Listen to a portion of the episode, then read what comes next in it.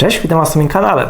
W dzisiejszym odcinku opowiem Wam, jak wygrywa się z Facebookiem, gdy ten cenzuruje treści, blokuje strony internetowe, blokuje fanpage, czy nawet je usuwa. Zapraszam na odcinek, w którym będziemy właśnie analizowali właśnie taką sprawę sądową, która właśnie Facebookowi przed polskim sądem założyło jedno z polskich stowarzyszeń. Zapraszam do oglądania.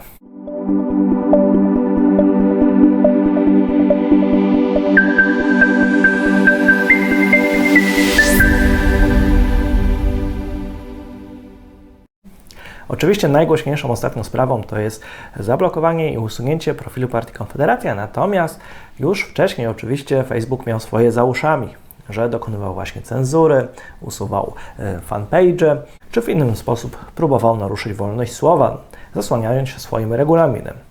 No i akurat taka sama sytuacja dotknęła mm, Stowarzyszenia Społecznej Inicjatywy Narkopolityki i Fundacji Panoptykon. W związku z czym został złożony pozew przed polskim sądem właśnie o ochronę dóbr osobistych na podstawie artykułu 23 i 24 kodeksu cywilnego wraz z wnioskiem o zabezpieczenie powództwa, czyli uregulowaniem na czas trwania procesu praw i obowiązków stron.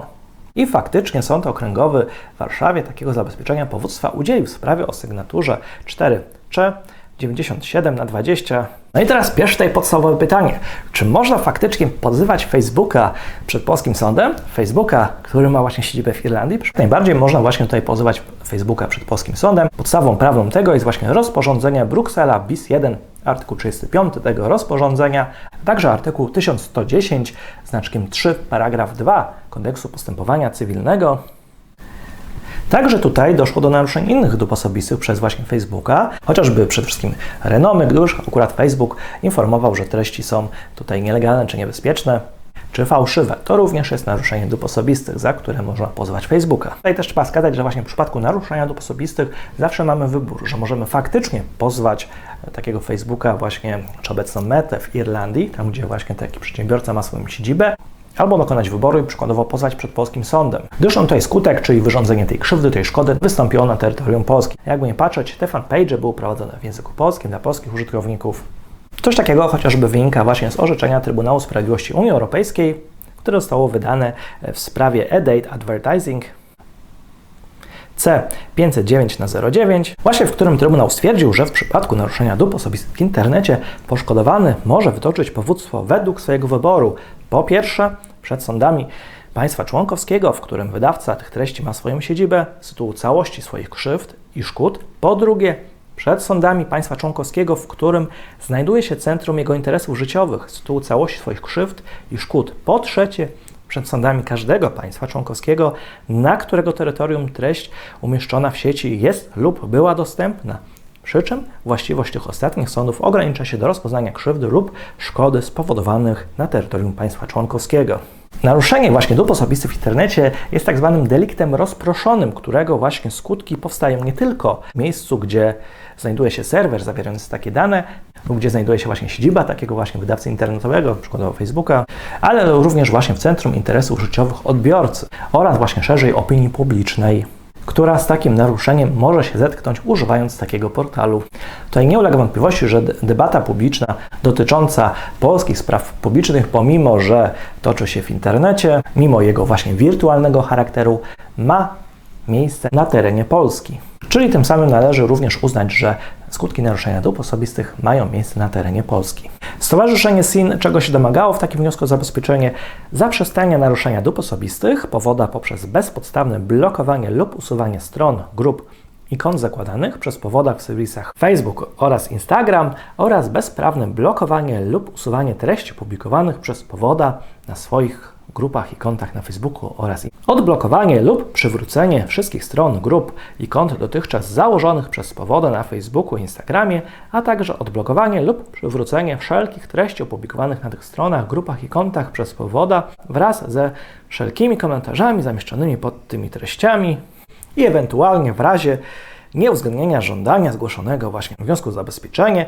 nakazanie pozwanemu przechowania danych zgromadzonych w ramach kanałów komunikacji w zakresie pozwalającym na ich pełne przywrócenie w przypadku uwzględnienia powództwa.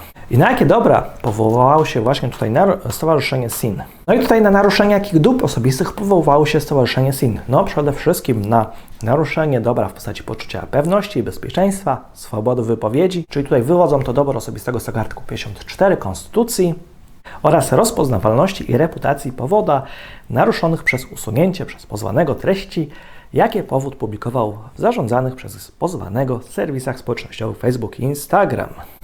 Tutaj Stowarzyszenie SIN wskazywało, że treści publikowane właśnie przez na fanpage'ach były legalne, niezabronione przez ustawę, a usunięcie treści spowodowało ograniczenie zasięgu, ograniczenie liczby odbiorców właśnie treści publikowanych przez Stowarzyszenie SIN z 16 tysięcy do 2 tysięcy. Czyli tym samym Facebook naruszył poczucie bezpieczeństwa oraz swobody wypowiedzi Stowarzyszenia SIN.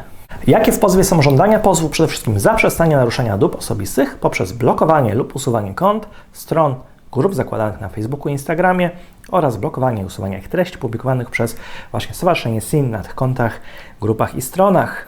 A także nakazania usunięcia skutków naruszenia dóbr osobistych poprzez odblokowanie lub przywrócenie wszystkich kanałów komunikacji założonych przez powoda w obu serwisach oraz odblokowanie lub przywrócenie wszelkich treści na tych kanałach komunikacji przez powoda wraz ze wszelkimi komentarzami, a także nakazanie złożenia oświadczenia z przeprosinami o treści jak w pozwie.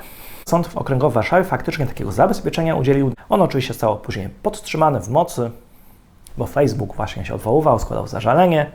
Natomiast postanowienie dotyczyło tego, że nakazał właśnie pozwanemu Facebook Irland Limited zaprzestania blokowania lub usuwania stron, grup i kont zakładanych przez powoda w serwisach Facebook oraz Instagram oraz blokowania lub usuwania treści publikowanych przez powoda na swoich stronach, grupach i kontach na Facebooku i Instagramie. Na czas trwania niższego postępowania nakazanie pozwanemu Facebook Irland Limited na czas trwania niższego postępowania przechowywania danych zgromadzonych w ramach kanałów komunikacji wraz ze wszystkimi treściami no i słowem wyjaśnienia, co prawda to jest udzielenie zabezpieczenia, czyli uregulowania praw i obowiązków na czas trwania procesu. Natomiast w praktyce bardzo rzadko się zdarza, żeby ten końcowy wyrok był znacząco inny niż e, to, co chociażby sąd ustalił w tym postanowieniu o zabezpieczeniu, w tym orzeczeniu o zabezpieczeniu.